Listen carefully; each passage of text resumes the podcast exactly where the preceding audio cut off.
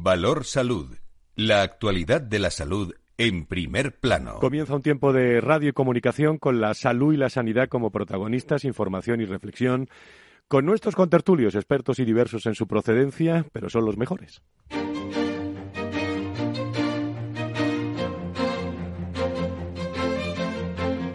Valor Salud es un espacio de actualidad de la salud con todos sus protagonistas, personas y empresas. Con Francisco García Cabello. Muy buenos días, ¿cómo están? Bienvenidos. Eh, estamos ya metidos en la profundidad de diciembre, que tiene, eh, pues seguramente, muchas cosas buenas como un gran puente que nos espera en las próximas horas.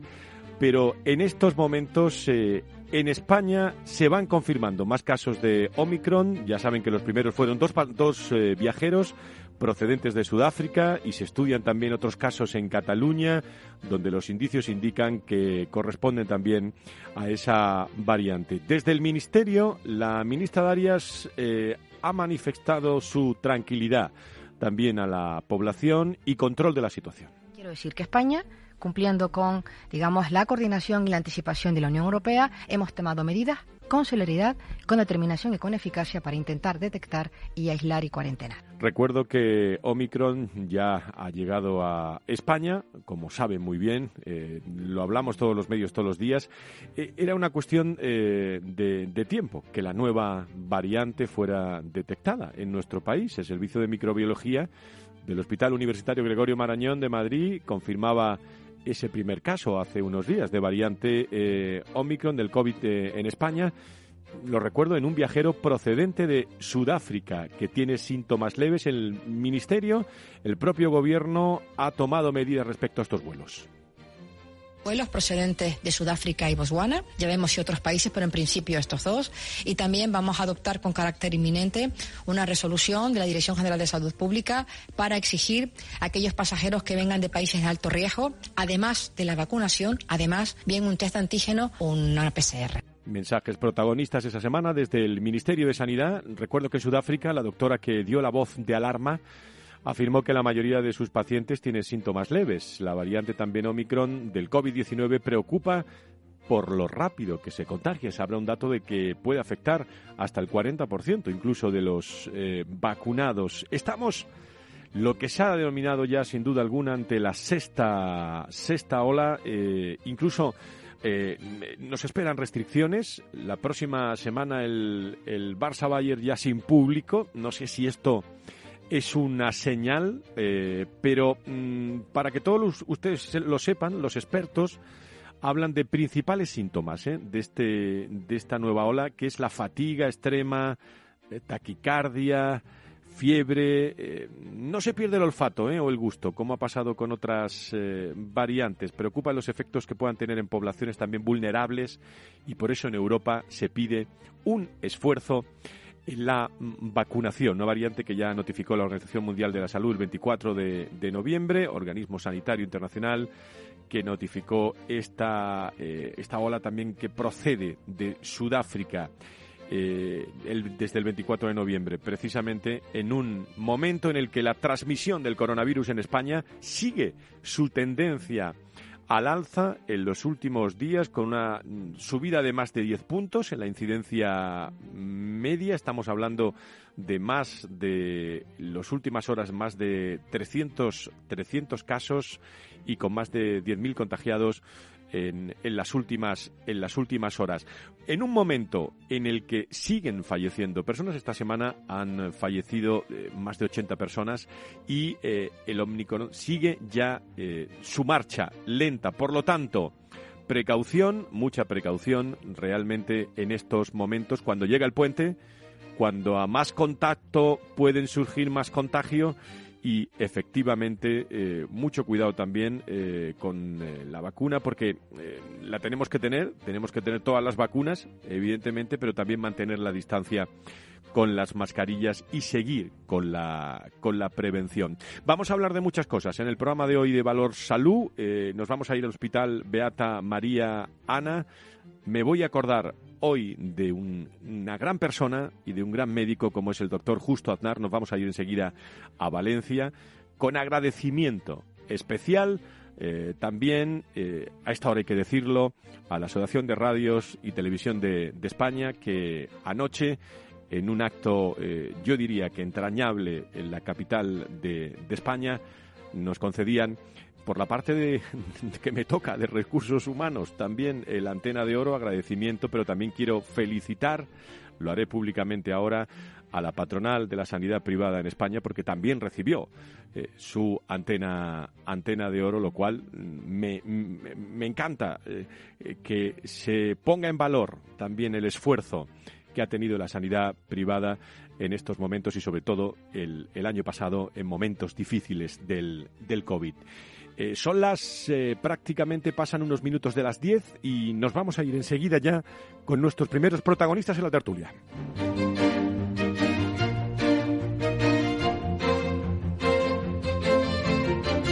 Valor Salud. La actualidad de la salud en primer plano. Como siempre, saludo a nuestros contertulios. Eh, en el, el otro lado telefónico está, como siempre, el doctor Mugarza, el director de Desarrollo Corporativo y Comunicación de la Fundación Idis. Don Fernando, ¿cómo está usted? Muy buenos días, bienvenido. Pues, pues muchísimas gracias, buenos días. Y bueno, pues eh, expectante, ¿no? Expectante, por un lado, por todos los temas de, de la COVID diecinueve y, por otro lado, también, bueno, pues con estos comienzos prenavideños, ¿no?, que uh-huh. tenemos encima. Esta voz es de, de toda la semana, de cantidad de amigos que veo suyos por ahí del mundo de la salud, ayer en, en, en el Ayuntamiento de Madrid, en fin, que no, no piense, pero me, me queda voz todavía, ¿eh?, para esta... Para este bueno, fin de semana, ¿eh? A mí, a mí me queda también voz para, para felicitarte, para felicitar a, bueno, pues a toda esa trayectoria que llevas desarrollando desde el punto de vista de los recursos humanos, un área tan importante, ¿no? Tan importante, eh, al menos como, como la de la comunicación, ¿no? Y en ese sentido, pues, eh, oye, pues te reitero, ¿no?, la felicitación por parte de la Fundación Idis, la mía personal también, y por supuesto, como es lógico, también a nuestros compañeros de Aspe. Muchas gracias, querido, querido Fernando, querido doctor. Luis Mendicuti, secretario general de la Patronal de la Sanidad Privada en España, de Aspe. ¿Cómo estás? Muy buenos días, bienvenido. Buenos días, Fran, encantado de estar. Te tengo que dar yo la enhorabuena a ti ahora, ¿no? Y lo mismo, lo mismo digo, enhorabuena a este reconocimiento, a tu trayectoria y a tu persona como comunicador y como...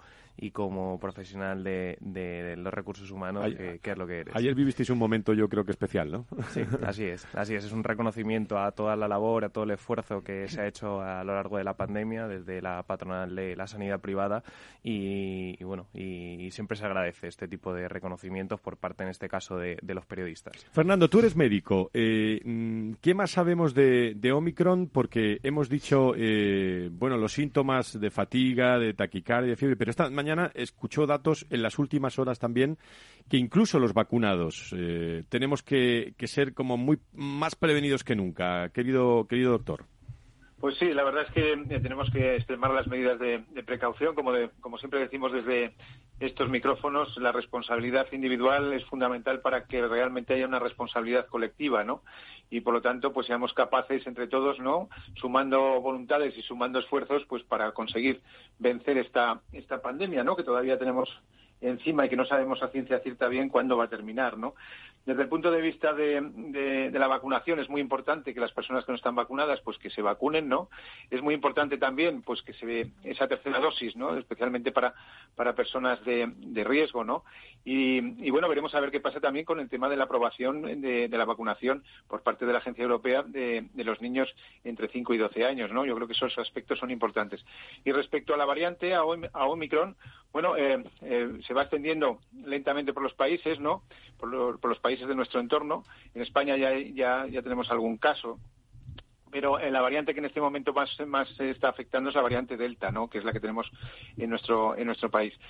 Sí que es verdad que proviene de la variante Omicron de, de Sudáfrica. Parece ser que hay una serie de mutaciones, más de treinta mutaciones dentro de lo que es una proteína del, del virus, que hacen que, bueno, pues que tenga una mayor transmisibilidad, ¿no? Y ese es el problema, ¿no? Porque parece ser, parece ser, por lo menos por las informaciones que yo he leído, que los síntomas, pues, eh, no llegan a esa gravedad de, de, bueno, pues de otros momentos, ¿no?, que ha tenido el SARS-CoV dos COVID diecinueve, ¿no? Pero eso no quiere decir que, que podamos bajar la guardia. Todo lo contrario. Claro. Hay que recordar que la transmisibilidad es mucho más, es mucho más rápida, ¿no? Por lo tanto, tenemos que extremar reforzar las medidas de, de prevención, ¿no? Y en ese sentido también decir que, que hemos de tener en cuenta que la, que la vacuna, como es lógico, oye, pues cumple su cometido, es muy importante estar vacunados. La vacunación lo que hace precisamente es dificultar esa entrada del virus, lo que hace también es disminuir los síntomas, por lo tanto que no sean tan graves, pero tenemos que tener en cuenta también que la vacuna también pues va bajando su, su grado de protección, ¿no?, conforme va pasando el tiempo, y eso también es importante. De ahí la importancia de seguir las recomendaciones que nos hacen desde la Agencia de Evaluación de, de, de bueno, desde la Agencia Europea y también desde, desde eh, nuestras autoridades aquí en España, ¿no? Luis, tu visión desde, desde Aspe. Sí, eh, esta nueva variante es lógicamente muy, muy preocupante eh, eh, y tenía que llegar a España y, y lo ha hecho.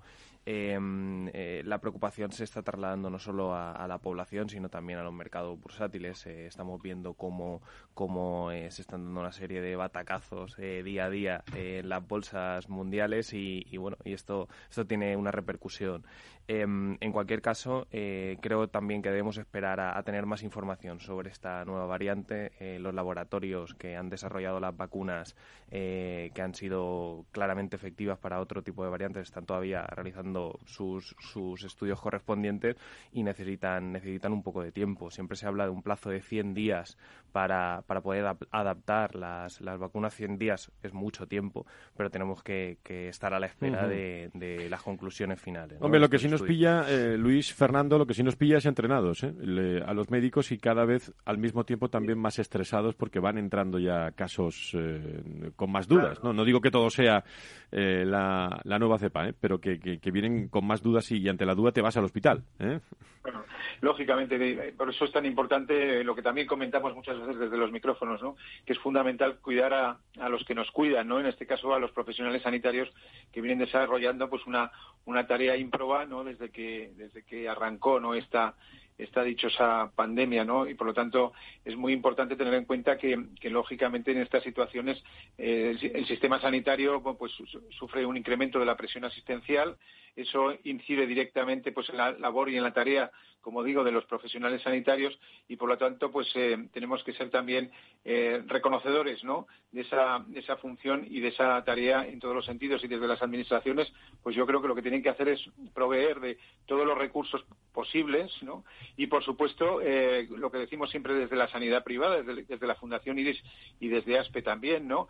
El hecho de la utilización de todos los recursos disponibles en es, especialmente en estos casos, ¿no? En estos casos en que el sistema sanitario se ve estresado, se ve pues eso pues eh, pues con mucha presión asistencial, como decía antes, y por lo tanto la utilización de todos los recursos que disponemos en el país, sean públicos o sean privados, independientemente de la titularidad, pues es muy importante en beneficio de los pacientes y del propio sistema.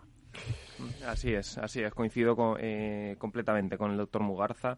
Eh, la sanidad privada siempre ha estado a disposición de la Administración, eh, incluso antes de la declaración del estado de alarma, y sigue estándolo, ¿no? Ahora, eh, por ejemplo, tenemos la, la, una nueva situación que se ha dado, que es la tercera dosis, la dosis de refuerzo para profesionales sanitarios. Debe contarse con los eh, recursos privados para... para para pues para poner esta tercera dosis a los profesionales sanitarios y al resto de la población que, que, que lo necesita, ¿no? Uh-huh. Muy bien, pues eh, eh, querido eh, querido Fernando, querido Luis, eh, vamos a estar muy muy pendientes y enseguida les presento a, a nuestro nuestro invitado eh, que vamos a tener hoy en la tertulia. No se vayan.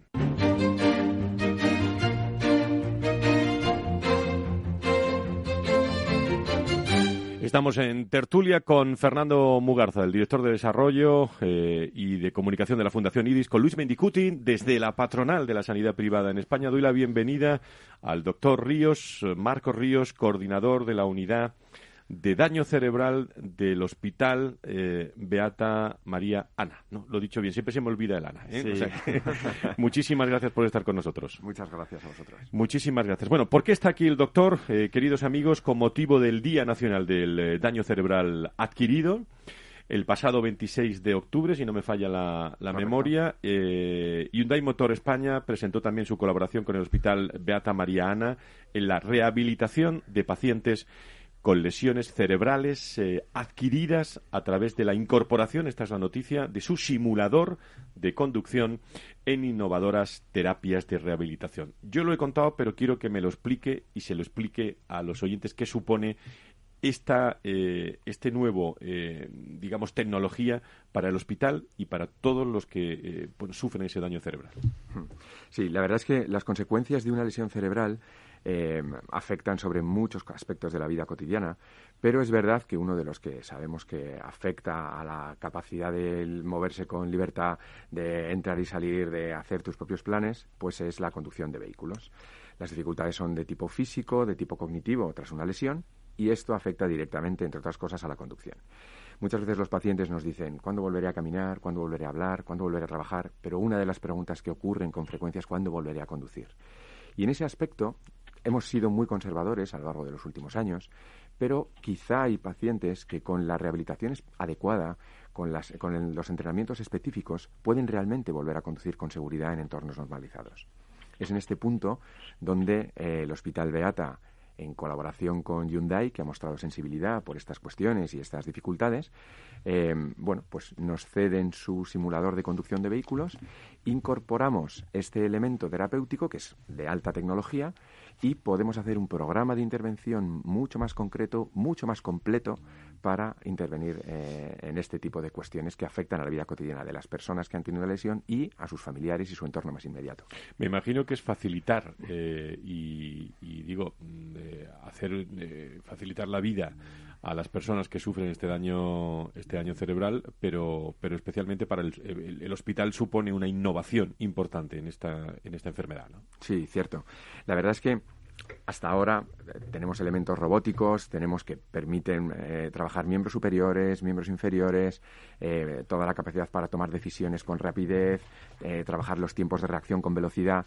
Lo cierto es que el simulador de conducción de vehículos de Hyundai nos permite eh, poner a prueba todos estos mecanismos en conjunto, la coordinación entre los miembros superiores e inferiores, la velocidad de procesamiento, los tiempos de reacción, en un entorno realmente muy, muy, muy similar, porque la sensación de inmersión es muy elevada y eh, a uno le da la sensación verdaderamente de estar conduciendo por carreteras, por ciudades. Uh-huh. eh, es, es muy sorprendente cómo los pacientes eh, transmiten esa sensación de volver a hacer cosas que hace mucho tiempo que no hacían. Qué interesante. Eh, Luis, Fernando, ¿alguna alguna pregunta para, para el doctor? Sí, eh, en primer lugar saludar a, a Marcos Ríos, que está aquí con nosotros y me alegro mucho de que, de que nos pueda acompañar en el día de hoy. Eh, eh, Beata María Ana, el Hospital Beata María Ana es uno de los centros asociados a Aspe y además un, un centro que, que, que, que participa en todas las, las actividades que realizamos, un centro muy cercano a la, a la asociación, y por eso por eso me alegra mucho que estén aquí con nosotros. Me gustaría preguntarle a, a Marcos sobre porque es sobre la unidad de daño cerebral del Hospital eh, Beata María Ana, porque es una referencia en España en el tratamiento de daño cerebral principalmente adquirido, eh, y me gustaría que nos contara algo más eh, sobre qué profesionales forman parte de esta unidad y qué tecnología se necesita o, o se emplea para la rehabilitación de, del daño cerebral de estos pacientes. Mm. Gracias, Luis. Eh, creo que una de las características principales es que eh, hablamos siempre de equipos que llamamos multidisciplinares o transdisciplinares. Esto quiere decir que el conjunto de profesionales que trabajan en torno al paciente tiene que cumplir eh, diferentes características. Tiene que tener fisioterapeutas, terapeutas ocupacionales, logopedas y neuropsicólogos fundamentalmente, además de todo el equipo médico. Este equipo eh, lo que permite es tocar todos los palos necesarios para la mejoría del paciente en su vida cotidiana. Es necesario que mejore eh, la capacidad de memoria, de atención, de lenguaje y comunicación, su capacidad para moverse con libertad en, en entornos por dificultades de movimiento, para la, para la marcha, la deambulación, para volver a caminar, digamos. Uh-huh. Y en la existencia de un equipo multidisciplinar junto con nuevas tecnologías, realidad virtual, robótica para miembro superior, robótica para miembros inferiores y ahora la nueva incorporación del simulador de conducción de vehículos, nos dan un entorno, digamos, eh, excelente para eh, tratar de mejorar la vida cotidiana de estas personas. Uh-huh. Fernando, ¿alguna cuestión para nuestro invitado? Sí, sí, la verdad es que es un entorno también eh, imprescindible y fascinante, ¿no? Por eso mi, mi enhorabuena pues por toda la tarea y la labor que estáis que estáis realizando desde ahí, desde el desde el hospital, ¿no? Y mi, mi, mi pregunta está relacionada con el tema de las tecnologías de la información y la comunicación, ¿no? Has hablado precisamente de ellas y de la importancia de la monitorización de los pacientes a distancia, ¿no? Y en ese sentido me gustaría conocer un poco vuestra experiencia, ¿no?, en cuanto a resultados, ¿no?, desde el punto de vista de esa eh, facilitación, ¿no?, para el paciente, que no se tenga que a lo mejor que desplazar eh, pues de una forma constante al, al centro de rehabilitación, sino que en su propio domicilio pues pueda realizar determinadas tareas, ¿no? Y vosotros desde el hospital pues podáis controlar precisamente esos resultados.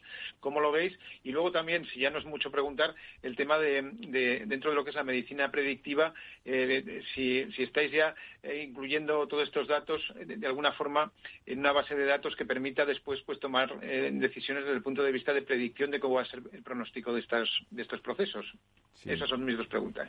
Perfecto. Muchas gracias, Fernando. Eh, lo cierto es que eh, siempre hemos tenido un cierto interés por las nuevas tecnologías y todo lo que implica telerehabilitación. La verdad es que tanto la pandemia como la tormenta que tuvimos justo hace un año casi eh, eh, nos ha sido como un catalizador que ha agilizado todos los procesos de incorporación de esta tecnología. La telerehabilitación ahora para nosotros no es desconocida. Tenemos pacientes que hacen rehabilitación desde su domicilio. Es verdad que las personas que viven en Madrid y cerca del hospital se acercan al hospital porque esto tiene sus ventajas, pero es verdad que hay personas que viven pues, en otras ciudades, uh-huh. incluso lejos, fuera de España en algún caso, y hemos tenido a la posibilidad de tratarles a distancia.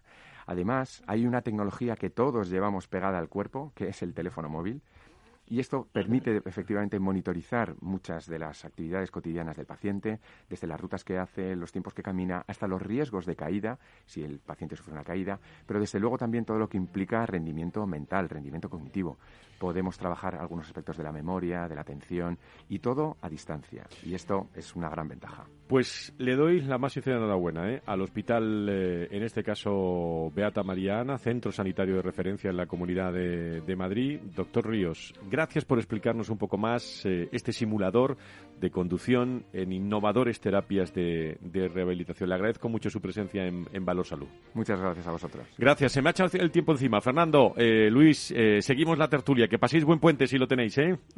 Pues sí, lo, lo disfrutaremos por lo menos y, y esperemos que no nos caigan las nevadas que, que vaticinan, por lo menos por el Pirineo, que es a donde voy a estar yo. Y si nos caen, las disfrutaremos, ¿eh? No te preocupes. Ah, sí, sí, es verdad que oye, año de nieves, año de bienes, así es que a veces es verdad. Abrigaros mucho, Luis, gracias. Muchas, Tú muchas sigues gracias, conmigo dentro de un ratito. Sí, gracias, gracias, gracias. Volvemos enseguida, no se vayan.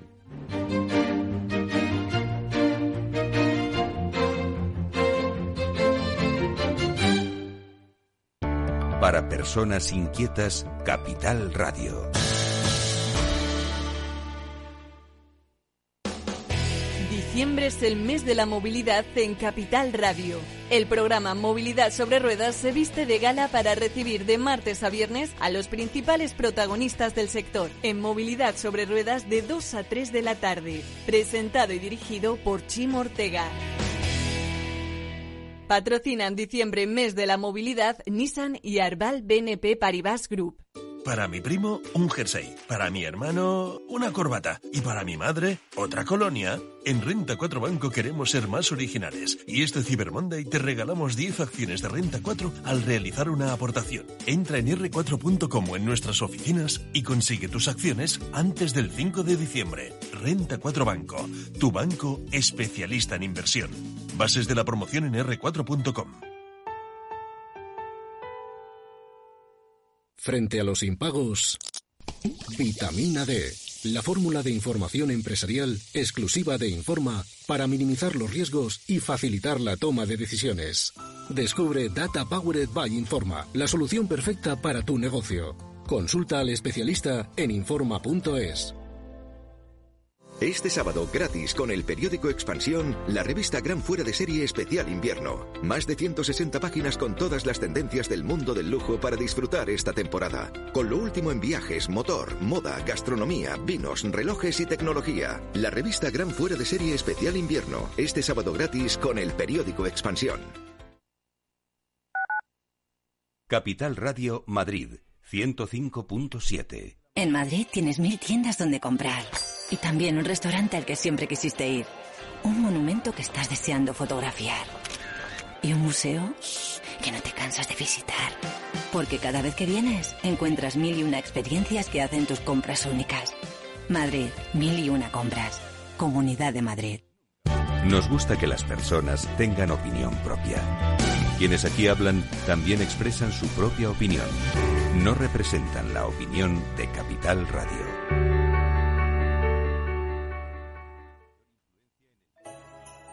Si quieres risas, abrazos y poder reunirte con tus amigos y familiares esta Navidad, responsabilidad. Vacúnate. Ventila muy bien los interiores antes, durante y después. Y ponte la mascarilla si te reúnes con no convivientes. Comunidad de Madrid.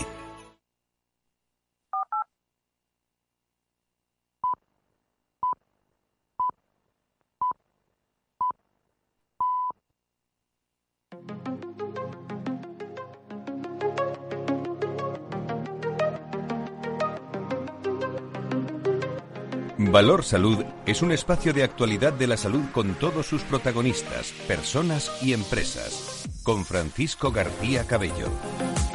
Pues seguimos en Valor Salud en este viernes tres de diciembre, donde hemos hablado de... Qué, qué, qué interesantísimo, ¿eh, Luis? Sigue con nosotros Luis Mendicuti, secretario general de la Patronal de la Sanidad Privada en España. El daño cerebral, que me estaba, estaba hablando de ese... de ese simulador y entraba gana de, de, de, de irse al hospital Beata María Ana y, y probarlo, ¿no? Es decir, un día iremos, Fran. Un día, un día iremos. Sigue con nosotros Luis Mendicuti porque se ha celebrado, cuéntanos por cierto, se celebró una jornada muy interesante esta semana, eh, iba a decir a puerta cerrada, pero con mucho contenido, eh, donde los eh, San Telmo eh, y el nuevo programa también eh, para gerencia de todos los temas relacionados con salud, hospitales, pues congregó a personas muy interesantes. Hazme, hazme un adelanto de, de lo que de lo que pasó. Sí, eh, eh, la, la Alianza de la Sanidad Privada Española, la patronal, eh, colabora con San Telmo en la en la organización de un programa de alta de alta dirección en, en sanidad. Y esta jornada que organizamos el martes eh, fue el, el pistoletazo de salida de la próxima edición que se celebrará en Toledo. Que estuvo también eh, mi buena amiga, la directora de Recursos Humanos Corporativa de Vitas, ¿no? Así es, así es. Se organizó, un, se organizó un seminario que tuvo dos, dos partes. Una primera, eh, una exposición de lo que serán el, las clases eh, que, se, que se producirán en, en este programa. Y eh, una segunda parte, que fue una mesa redonda muy interesante, en la que participó tu amiga Luisa uh-huh. y, el, y el director general de Ordenación Profesional, eh, y que moderó el presidente de la, de la patronal, que es Carlos Rus. Pues luego nos acercamos a conocer con Javier Delgado a San Telmo eh, cómo se desarrollaron estas jornadas. Miren que llevamos muchos años ¿eh? en la profesión de la comunicación eh, y nunca eh, quisiera haber yo dado esta noticia que voy a dar, pero en el sector médico es eh, realmente muy conocida y ha trascendido entre la gente de bien del, del sector. Justo Aznar eh, Lucea, eh, director del Observatorio de Bioética y fundador del Instituto de Ciencias de la Vida de la Universidad Católica de Valencia, nos dejaba el pasado sábado en eh, la capital del Turia con ochenta y cuatro años, doctor en medicina, con premio extraordinario por la Universidad de Navarra, ha ocupado el primer sillón de la bioética de la Comunidad Valenciana, creado por la Real Academia de Medicina, una labor científica e investigadora que ha sido reconocida con la concesión de distintos premios. Eh, Justo Aznar fue jefe del Departamento de Biopatología Clínica del Hospital Universitario La Fe de, de Valencia y ha dejado, como se dijo, En el, ante su fallecimiento y en las últimas eh, horas, eh, sobre todo en el funeral, ha dejado mucho pozo en eh, personas, eh, ante la humanidad de su día a día y también en la, en la profesión, en, eh, en amigos, eh, en familiares, eh, en hijos, en profesionales y, por qué no también decirlo, En, eh, en yernos. Pero eh, hay una persona que lo conoce muy bien, eh, que es Julio Tudela, eh, el doctor Tudela, que está con nosotros, creo, en directo eh, a esta a esta hora del viernes y lo han localizado ya. Don Julio, encantado de saludarle. Muy buenos días. Buenos días, estoy aquí. Buenos días, gracias por contactarme. Muchas gracias. Bueno, Julio, como director también tú del Instituto de Ciencias de la Vida, del Observatorio de Bioética, de profesor de la Universidad eh, Católica de Valencia y otras universidades, eh, bueno, que, que no sé cómo empezar ni, ni preguntarte. Tú lo conocías bien, la parte humana y la parte profesional. Nos ha dejado una gran persona, nos ha dejado un gran médico, ¿no? Así es, sí. No sabemos ninguno cómo empezar. ¿Verdad? Cómo estar de esto, ¿eh? Estamos todavía con este sentimiento de orfandad repentina, aunque él llevaba enfermo prácticamente desde el mes de junio, pero no era esperable esta, este final abrupto, ¿no? Y eh, es un tiempo de reflexión donde todos eh, tenemos entre las manos el depósito de su obra, todos los que hemos sido sus discípulos, sus compañeros, sus amigos, sus colaboradores. Ahora tenemos que gestionar la herencia de una labor ingente, descomunal, de una personalidad irrepetible, de una valía humana impresionante, pero sobre todo de un legado eh, antropológico, de una intensidad en la búsqueda de la verdad, de una fidelidad a sus convicciones y de un estar siempre al lado de los débiles, de los sin voz, de los que nadie defiende, ¿no? Esto es lo que hace más noble su obra, uh-huh. más valiente y más útil para todos los que quedamos aquí durante algún tiempo.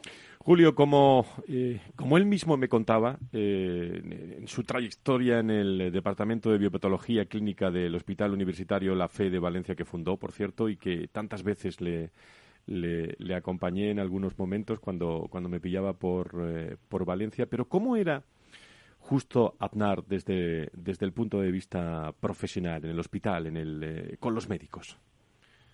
Bueno, Justo Aznar tenía una personalidad, como he dicho antes, única. Es decir, era una persona con una capacidad de trabajo fuera de lo común. Eso implicaba que no paraba. No paraba en ningún momento. No paraba los fines de semana. No paraba las vacaciones. No paraba en festivos. A mí me llamaba los domingos a las ocho de la mañana para decirme que se le había ocurrido una idea y cosas así. Cuando él estaba al frente del hospital eh, La Fe, él dirigía un equipo importante, un hospital puntero, y verdaderamente tenía que gestionar a mucha gente, a muchos proyectos. Su labor investigadora y sus, la cantidad de sus publicaciones es, como digo, es descomunal. Y esto le confirió un carácter con una capacidad organizativa, de iniciativa, de gestionar equipos y también exigente, muy, muy exigente.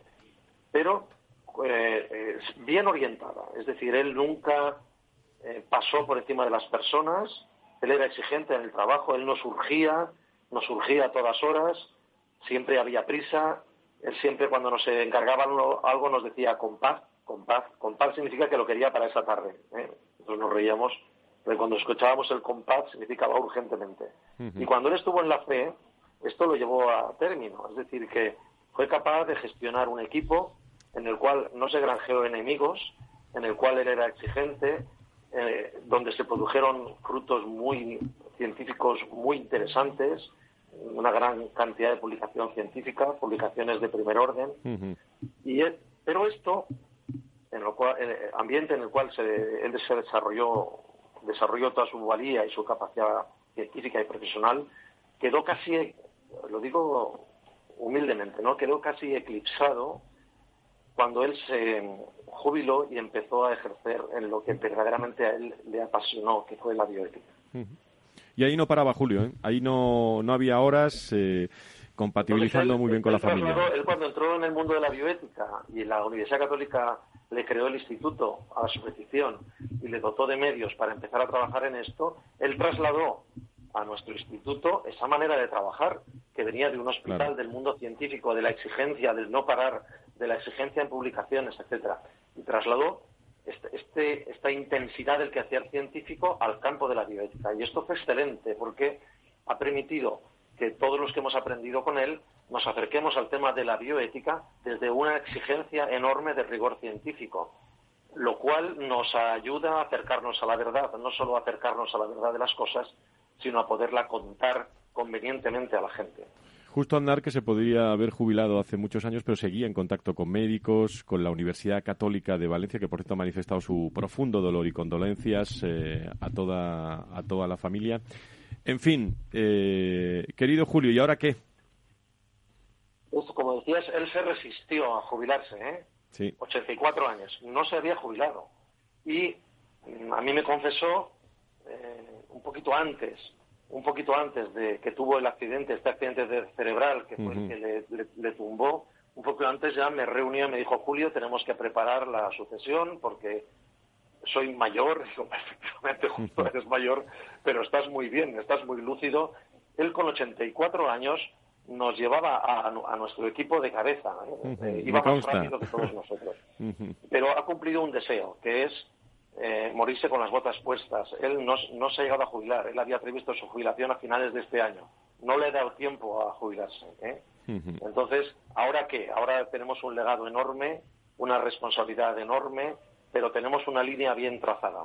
Él nos ha dejado una línea bien trazada, una dirección bien precisa, bien nítida, unos instrumentos de trabajo y una metodología muy eh, estrictos, muy eh, muy certeros, muy basados en la en el quehacer científico, muy rigurosos, y esto nos anima, nos abruma, pero nos anima, y uh-huh. esperamos contar con la misma fuerza que con la que contó él, que es servir a la verdad y hacer lo que tenemos que hacer. Impresionante eh, todo lo que podamos hablar, y podemos estar mucho tiempo hablando de mi, mi querido doctor Justo Aznar. Creo que tenemos línea con Antonio Burgueño desde la zona, desde Castellón, eh, que lo seguía desde hace muchos años. Querido Antonio, director del proyecto Venturi, ¿cómo estás? Muy buenos días. Buenos días, y lamentar la tan, tan brillante pérdida. Uh-huh. Eh, eh, porque desde luego está escuchando a Julio y, y realmente pues pues eh, según escuchaba me estaba acordando de otro brillante, y, y Julio sabrá de quién le hablo, otro brillante castellonense eh, de, de la tierra valenciana, que ha dado siempre muy buenos médicos de verdad, unos médicos que esto es una generación que vamos perdiendo, ¿no? Que es José María López Piñeiro, eh, José María López Piñeiro de Segorbe. Y eh, pues son médicos que, que, como está diciendo Julio, es que no se jubilan, son profesionales que van dentro y que tienen la capacidad de ilusionarse con una cosa más y con, o con tres más, tenga la edad que tenga. Y, y, y como decía Julio, son personas que deben y tienen que morir con las botas puestas, ¿no? Eh, es una tremenda pérdida. A mí es que este tipo de profesionales, como, como era Justo, me, me gusta, me emocionan, y, y, y, como, y como estaba haciendo Julio, diciendo Julio, nos marcan un camino a seguir y nos dejan un legado que jamás debemos perder, ¿no? Uh-huh. Muy bien, que por cierto Antonio me, me llamó rápidamente porque siguió la noticia en todos los medios de, de comunicación valencianos. Por último, porque podríamos estar mucho tiempo y ya, ya haremos muchísimas más cosas porque siempre nos vamos a, a acordar. Julio, eh, decíamos y ahora y ahora que se decía en las últimas horas el pozo que ha dejado eh, el doctor Aznar en, eh, en muchos terrenos de la vida, ¿no? Pero qué interesante es que eso se traslade a, al resto de equipo, ¿no? Que está que está ahora trabajando, estás tú, tú ahí al frente, pero el resto de personas con ese espíritu, ese legado, que yo creo que lo que decías tú es fundamental, ¿no, Julio? Sí, sí, nosotros seguimos trabajando en el Observatorio de Bioética, en el Instituto de Ciencias de la Vida, y os tengo que decir que cuando yo iba a visitarlo en su etapa final de la enfermedad, siempre me decía lo mismo, no sabes lo feliz que estoy de ver que estáis siguiendo con esta tarea, ¿eh? Eso era su consuelo. Y verdaderamente se emocionaba. Yo me estoy emocionando ahora cuando te lo cuento. Uh-huh. Estoy feliz de saber que estáis siguiendo con esta tarea. Era su preocupación, eh, difundir la verdad, servir a la verdad. Y en esto vamos a dejarnos la piel, os lo aseguro. Pues eh, te agradezco mucho tu testimonio, eh, Julio, en estos momentos. Eh, gran trascendencia en la comunidad valenciana y en España y en parte de Latinoamérica y en el mundo con la pérdida del doctor Justo Aznar. ¿Y qué quieren que, que les diga a todos ustedes? Una gran persona, una, una humanidad en primer plano desde que lo conozco hace muchos años, y nos emocionamos también en este programa. Muchas gracias a los dos. Julio, Antonio. Un abrazo, un abrazo, gracias. A, to, a toda la familia, Julio, encantado de haberte escuchado. Y nada, has dicho What? Gran persona. Es que si no hubiese fuera una gran persona, no, no podría haber sido la categoría profesional que tuvo. Hubiera sido imposible. Muchísimas gracias, Julio, y a toda y a todos los profesionales de la medicina. Por eso quería hoy tenerlo con, con todos con todos vosotros. Muchísimas gracias.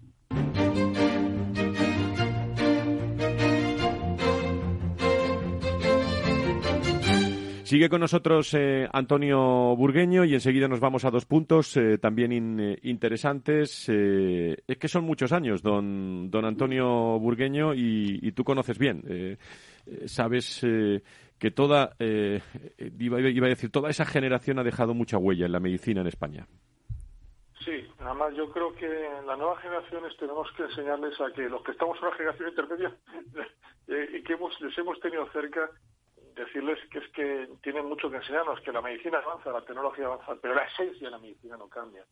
Y ese gran profesional no cambia, y, y esa inquietud, ese querer saber, eh, los grandes siempre han tenido ese inconformismo, ¿no?, característico, ¿no? Y, y, y esa capacidad de ilusionarse con cosas cada vez más pequeñas, porque porque las cosas pequeñas pueden ilusionar y, y deben ilusionar.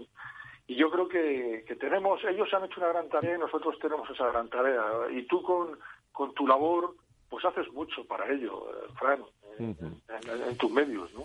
Bueno, pues eh, hay que seguir eh, en este en este programa y, y, y hay que seguir con todas las actividades de, de salud y de sanidad. Eh, en esta semana eh, ha habido varios eventos. Enseguida estamos en San Telmo, pero el, el martes el, por la mañana también se celebró el cuarto Globality Health Day, que es un punto de encuentro ya eh, tradicional en el mundo de, de la salud, de la movilidad internacional, de los recursos humanos con eh, Globality, con eh, Catenon, con Hansen Cup, eh, en eh, la sede de un hub de, de Príncipe de Vergara en la capital de España, en Madrid. Muy, muy interesante. Y quería yo contactar, eh, hablando sobre la salud eh, que marca las nuevas formas de trabajar en global, esa era el título de esta jornada, eh, con una de las protagonistas que además lo hizo muy bien en la moderación, que es Berit Kittel, Team Leader Spanish Market de Globality Health, gran compañía del grupo, grupo Ergo, y que se viene en un grupo muy interesante al que mando un abrazo muy fuerte desde aquí. Beris, estás por ahí, muy buenos días, bienvenida. Muy buenos días, Fran. Bueno, con... gracias por la intro. Gracias. ¿Con qué, ¿Con qué te quedas? ¿Con qué te quedas de este cuarto Globality Health Day? Bueno, la cuarta edición, ¿verdad? Eh, muy emotiva y en un sitio espectacular. Gracias a Catenon otra vez por darnos ese espacio tan creativo, ¿no? O sea, que la vez que hemos podido desarrollar el evento de una manera, bueno, eh, perfecta, ¿no?, en, en esas condiciones. Conclusiones, pues, eh, bueno, por un lado, ¿no?, eh, centrándonos en la movilidad internacional, eh, bueno, se, se ven muchas oportunidades, ¿no?, eh, debido a la pandemia. La verdad es que hemos eh, mantenido la línea todo el rato positiva, ¿no?, o sea, de no recordar eh, la parte eh, triste, ¿no?, de, de toda esta pandemia, sino de, de ver las oportunidades, y ahí sí que quiero destacarlo de, de la, los diferentes tipos de movilidad, ¿no?, que, que surgen, y no solamente surgen, sino realmente se eh, concluyen, ¿no?, se consolidan eh, debido a la, a la pandemia, ¿no? Y bueno, pues que los viajeros frecuentes, el teletrabajo internacional, ¿no?, el teletrabajo virtual se ha destacado mucho, y que, que ahí sí que hay oportunidades para generaciones, uh-huh, que ahora mismo quizá no, no están muy favorecidas, ¿no? O sea, que como los jóvenes o o bueno, pues que también, ¿no?, la generación senior, ¿no?, que tiene un talento, eh, bueno, o sea, que con la experiencia que, que tienen ya eh, súper eh, consolidada. Así que eso, eh, por mi parte, una conclusión muy, muy, bueno, muy concluyente, ¿no? Uh-huh. Y, y luego para la parte de liderazgo, ¿no?, que hemos podido contar una vez más con, con Javier, ¿no?, pero también con... con muchos profesionales del sector de recursos humanos, B B V A, Indra, Intrum, eh, pues eh, eh, quería destacar también eh, la bueno la reflexión, ¿no?, que se hizo al final, que me parecía ba- bastante bonita realmente, ¿no?, ahora en esta época navideña ya, eh, que, que el liderazgo tiene que contener un, un punto humilde, ¿no?, no, no solamente un punto, sino... Sí, sí. Tiene que concluir, ¿no?, con, con una humildad, y que el líder eh, de hoy en día, mmm, bueno, aparte de ser humano, ¿no?, con su empatía y humildad, pues eh, mmm, tiene que saber adaptarse a las situaciones y tiene que ser paciente, ¿no? O sea, que eso es lo que concluimos, ¿no?, junto con Javier, y, y yo creo que ha sido, bueno, han sido no solamente conclusiones... Eh, Eh, basados, ¿no?, en, en datos, ¿no?, que hemos podido aportar el, el estudio de, de Hasenkamp y Renovatio, eh, bueno, y bueno, Ángeles del, del F E X, ¿no?, que también nos ha aportado bastante bastante datos, sino también una parte, la parte humana, ¿no? La que siempre uh-huh. eh, intentamos aportar en, en estos eventos, con lo cual ha sido un, un día interesante. Redondo, bueno, pues te, te agradezco mucho ese ese resumen, porque hubo empresas muy muy interesantes, pero si hubo eh, también alguna tendencia es que eh, todos estos asuntos de salud, de movilidad internacional, de entorno laboral van a estar muy presentes este año en las agendas de, de muchas empresas, de muchos eh, de muchos C E Os. Ahí está la conclusión y el informe de gestión del talento y movilidad global en un mundo cambiante de Renovatio y de Hasencap, con María Eugenia también, que estuvo. Y luego quiero destacar también el premio que anualmente da Javier Fernández Aguado en este entorno, que es curioso. Tuvimos la ocasión de, de charlar bastante con él, de, de estar comiendo esta semana con él, y se lo entregó una persona de gestión, pero que antes ha sido mm, un magnífico deportista, maillot amarillo en la Vuelta Ciclista a España, incluso también en el Tour de Francia, como es Igor González de Galdeano, que estuvo con nosotros también, y es un mensaje donde nos fuimos como muy deportistas todos, ¿no, Berit? Sí, eso es correcto. Y ahí también hemos visto, ¿no?, que el éxito realmente, eh, bueno, lo consigue mucha gente, ¿no?, con una actitud de humildad, ¿no? O sea, que de coger las cosas con ilusión, o sea, de enfocarlo con ilusión, ¿no?, y con ganas. Eso es lo que, lo que para mí también ha sido un, bueno, una conclusión, ¿no?, eh, bastante agradable, ¿no?, en ese sentido, pues de escuchar a un deportista de élite eh, que realmente, bueno, habla desde con con con no con con, con mucha eh, con mucho toque humano, ¿no? Sin duda. Pues que, querida Berit, Berit Kittel, eh, te dejo ya que pronto regresas, eh, Team Leader Spanish Market de Globality Health, como se suele decir, seguimos y, y ya estamos pensando en ese quinto Globality Health. Muchísimas gracias por estar con nosotros. Estamos en contacto, Fran, muchas gracias. Muchas gracias.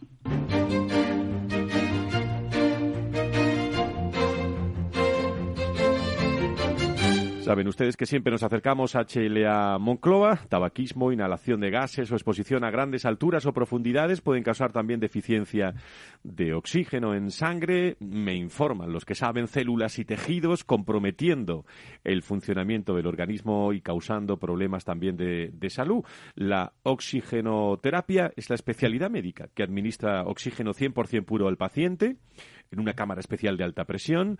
Este viaja por vía respiratoria y aumenta hasta veintitrés veces su presencia en la sangre, y entre los amplios beneficios de la medicina hiperbárica, eh, tanto fisiológicos como terapéuticos, están acelerar la, la curación y cicatrización de las heridas, eh, pie diabético, úlceras patológicas vasculares, digestivas, neurológicas, dolor neuropático y crónico. Su uso también está indicado para tratamiento estéticos, medicina deportiva y patología también musculoesquelética. Y para más información, desde H L A Moncloa, ya saben todos ustedes, servicios de medicina hiperbárica, se pueden contactar con el Hospital H L A Moncloa al noventa y uno, setecientos cincuenta y ocho, me dicen once noventa y seis, en Avenida Valladolid ochenta y tres, repito, noventa y uno, setecientos cincuenta y ocho, once noventa y seis, en la Avenida Valladolid ochenta y tres tienen a los hombres y mujeres de H L A eh, Moncloa que están, eh, que están con nosotros también. Antonio, eh, Luis, que seguís con, con nosotros. Decíamos en la tertulia, en la tertulia inicial, que importante es eh, estar eh, con una cierta prevención, sobre todo en este puente que llega, que esto es muy, es muy largo, pero que parece, y lo estamos comentando todos en los medios, que a más contactos eh, pues puede haber más, más, más infectados. Antonio, ¿qué te parece? Sí, que estamos siempre con la misma historia, pero no me voy a cansar de repetirlo, dado que, dado que todavía no se termina de cumplir, ¿no? Hay que repetirlo y repetirlo. Y efectivamente, a mí me llamó la atención, Frank, eh, ver cómo el anuncio de, de que, oiga, usted tiene el pase o no pasa, es decir, el pasaporte. Entonces, entonces La, se empezó a llenar, los, los escépticos les entrevistaban, decían, no, hombre, es que ahora ya parece que va mejor la cosa, ¿no? Han encontrado muchos el argumento para vacunarse. Bueno, pues bienvenido, bienvenido, si es así, sean los argumentos que sean, que la gente venga a vacunarse. No es, no es la purga Benito, que, te, que al cien por ciento te previene, pero en un grado alto bien, sí que sí lo hace, y evidentemente pues está funcionando, eso es indiscutible, ¿no? Uh-huh. Muy bien, se queda con nosotros Antonio Burgueño, enseguida llamamos a Nacho a Nacho Nieto, eh, por lo menos para, para saludarlo, y, y el tiempo que nos queda también nos vamos a San Telmo con Javier Delgado, con, eh, con esa jornada que nos comentaba también Luis Mendicuti, que se ha celebrado esta, esta semana, donde, donde han estado pues destacados hombres y mujeres del, del mundo, de la, de la educación, Eh, del business y también del, de la sanidad, y, y también directores de recursos humanos como Luisa Martínez Abásalo, directora corporativa de personas de Vitas Hospitales. Creo que tenemos en línea a, a Javier. Javier, ¿cómo estás? Muy buenos días. Hola, ¿qué tal? Muy buenos días a todos. Bueno, pues muchas gracias. Lo ha comentado Luis, pero queríamos escucharte a ti en un resumen de, de cómo se ha desarrollado sí. esta bueno esta sesión, a, lo expreso de esta forma, puerta cerrada, pero muy abierto al mundo de la salud y la sanidad.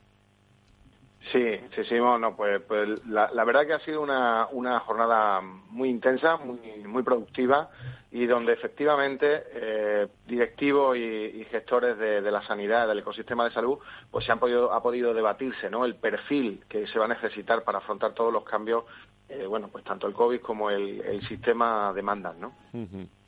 Eh, Luis, algo que quieras destacar de, de, de lo, eh, por, por no preguntarte el titular de esta jornada, pero eh, ¿con qué os quedáis de esta de esta jornada en San Telmo? Quería saludar a Javier y darle la enhorabuena por el, el tremendo éxito de la jornada que se organizó el martes en la sede de, de Aspe, y quería preguntarle mm, que, a Javier que nos dé los tres datos eh, fundamentales del próximo curso de este programa de alta dirección que se va a celebrar en Toledo en cuanto a calendario Y, y dinámica. En el que pueden acceder to, todavía profesionales, ¿no?, de, del mundo de la salud. Cuéntanos, Javier. Sí, efe, efectivamente, no. La verdad que, que, que bueno, que agradecer también a Luis, como dice el, eh, la organización en, en Aspe, que nos hemos sentido magníficamente bien atendidos y donde la verdad eh, fue todo un éxito desde el punto de vista organizativo y, y a la hora de contar con perfiles de primer nivel, ¿no? Bueno, respecto al programa que tuvimos la, la oportunidad de presentar, eh, que, que los tres datos que me decía, pues yo diría es un, un programa de perfeccionamiento directivo que pretende ser un foro de reflexión estratégica para el sector, de temas como los que se hablaron en la jornada, que empieza en enero y que con mucha ilusión se inaugura en, en Toledo de la mano pues de miembros del Consejo Asesor como, como Aspe, como la Orden de San Juan de Dios, eh, como Quirón Salud, como Asisa, que apoyan estas iniciativas y donde vamos a tener un perfil pues de una edad media de cincuenta años y donde todavía, eh, pues lógicamente, eh, nos gustaría contar con, con, con participantes de nivel, ¿no?, de, de, que podamos debatir para que para que esos temas que se tocan realmente sean eh, y originen debates que formen elementos transformadores, ¿no?, de, del ecosistema de salud, ¿no?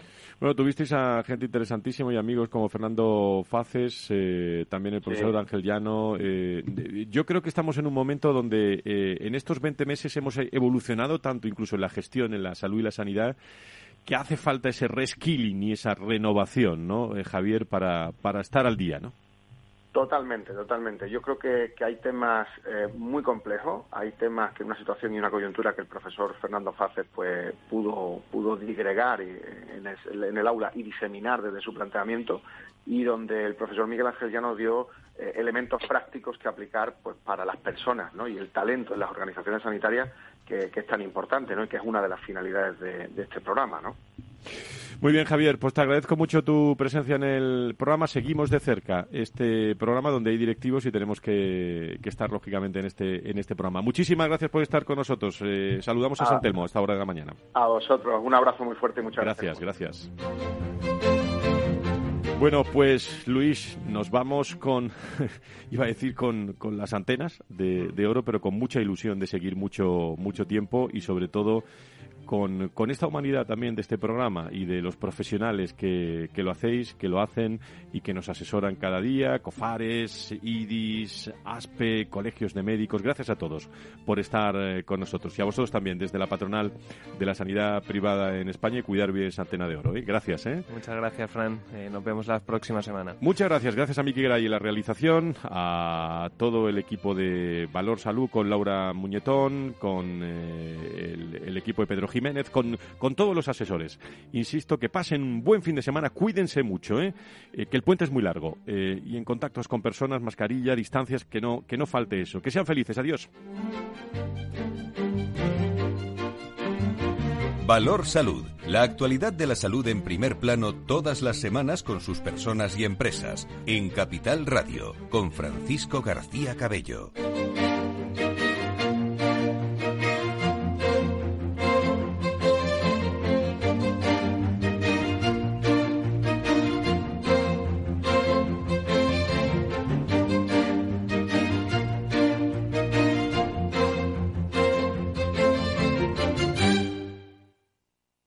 Señora Osa. ¿Hay algo mejor que jugar con tus peluches favoritos? Hola, señor perro. Vamos a jugar a reciclar. Sí, divertirse cuidando el medio ambiente. ¡Uh, uh! ¡A la orden! Cuidar el planeta es el juego más importante. Por eso tienes un montón de peluches de fabricación sostenible en El Corte Inglés. La ilusión de jugar. Si estás pensando en comprar una casa, entra en cuchabank punto es y accede a nuestra oferta hipotecaria. Cuchabank. El banco de tu nueva casa. Diciembre es el mes de la movilidad en Capital Radio. El programa Movilidad sobre Ruedas se viste de gala para recibir de martes a viernes a los principales protagonistas del sector en Movilidad sobre Ruedas de dos a tres de la tarde. Presentado y dirigido por Chimo Ortega. Patrocinan diciembre, mes de la movilidad, Nissan y Arval B N P Paribas Group.